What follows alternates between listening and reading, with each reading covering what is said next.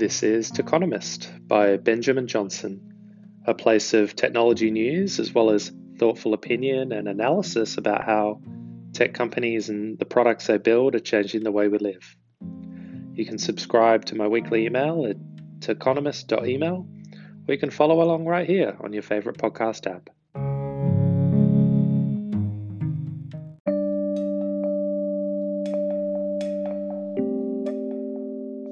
Ant Group What the West Can Learn from the Biggest FinTech on Earth. November 2nd, 2020.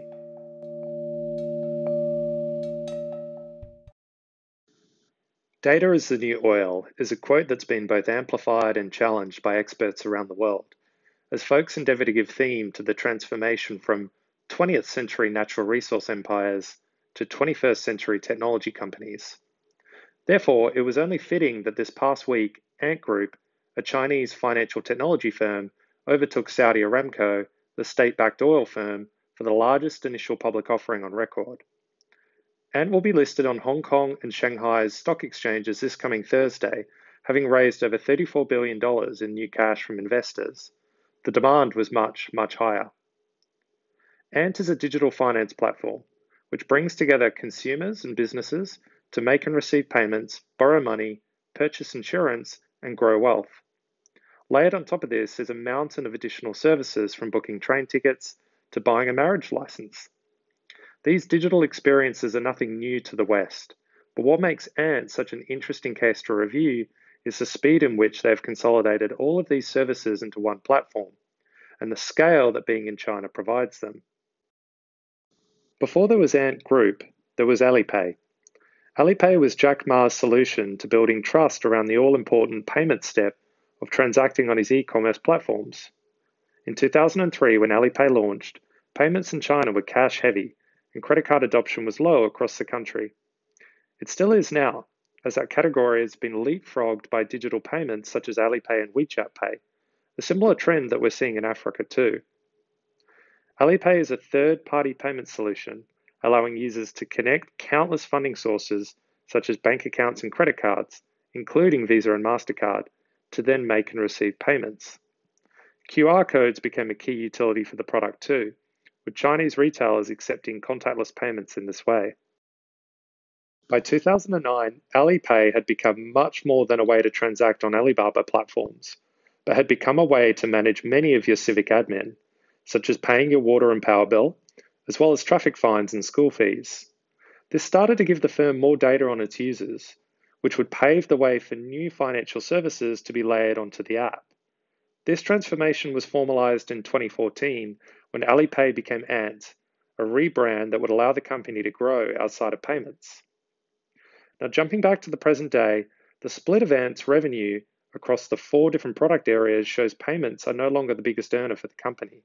It's lending, or specifically, the brokerage service fees it earns by connecting consumers and small businesses to third party lenders on its platform. This reflects a global trend of payment infrastructure costs coming down and those savings being passed on to consumers as payments become a commodity. This is why you see Square, PayPal, and others moving into credit as ancillary services for their users.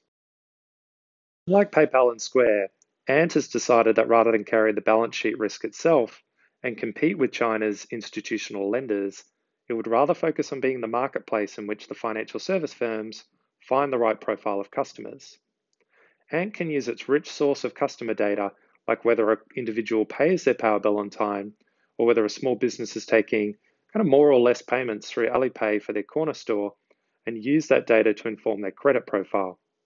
This intellectual property Ant Group has built is so powerful that it's launched its own credit reference agency called Zhima Credit, which now productizes credit scores for third parties to use.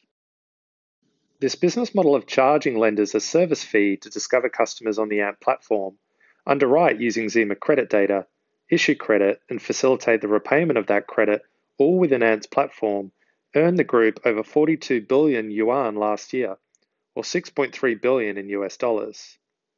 This business model is then applied seamlessly onto wealth management and insurance. As of June 30, Ant's integrated partners had more than 1 trillion yuan under management on the service, making it the largest online investment platform in China, while brokering insurance products made up 7% of Ant's annual revenues, with that business line growing over 100% year on year.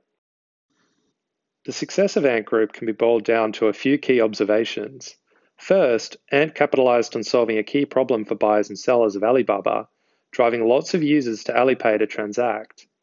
Ant reports over 1 billion active users of its payments products, most of whom are in China. This market opportunity arrived for Jack Ma as China became ready to digitize commerce and build infrastructure around online payments. There are some notable comparisons to PayPal in the United States, where Venmo solved the problem of easily paying friends and family instantly, something the banks weren't offering natively at that time. Secondly, Ant used payments as a beachhead into other services. The more things a user came to the app to do, like buy goods, book tickets, and manage bills, the more opportunities it earned to connect other financial services to the platform. With over 1 billion individuals trading on the app with hundreds of millions of merchants, the obvious problem to solve for both buyers and sellers was credit, working capital for businesses, and personal credit for buyers. In the West, we're seeing platforms like Shopify and Amazon connect third party credit solutions to its sellers to buy stock and bridge cash flow gaps.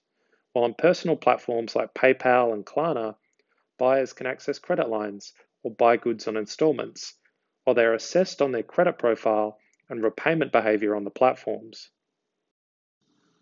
And third, Ant's decision to pivot away from providing the financial service products themselves and choosing to be the marketplace ensures they have a range of financial products to service as many of their users as possible, while also mitigating balance sheet risk where defaults rise, as they likely did during periods in 2020 due to coronavirus. Not competing with the institutional firms will also keep Ant on side with market referees and policymakers. This is critical in China, where the government holds more power over how businesses operate. So, what does this all mean for the West? What can we learn from Ant Group's success and product innovation? Well, what is clear is that we're unlikely to see a single financial services platform or even a duopoly if you include Tencent's WeChat in Western financial services. There are so many established technology firms serving different verticals across social media like Facebook, Twitter, and Snapchat, e commerce with Amazon and Shopify, and personal computing like Apple and Microsoft, that embedded financial services will become core parts of all of those services. Some will do it better than others, of course, but that range of choice and specialization will be a healthy thing for America and Europe. What you can expect to become more common in the West is a wider range of data sources being used to make financial services more accessible to individuals and small businesses. Open banking is the start of this, with open finance likely to follow.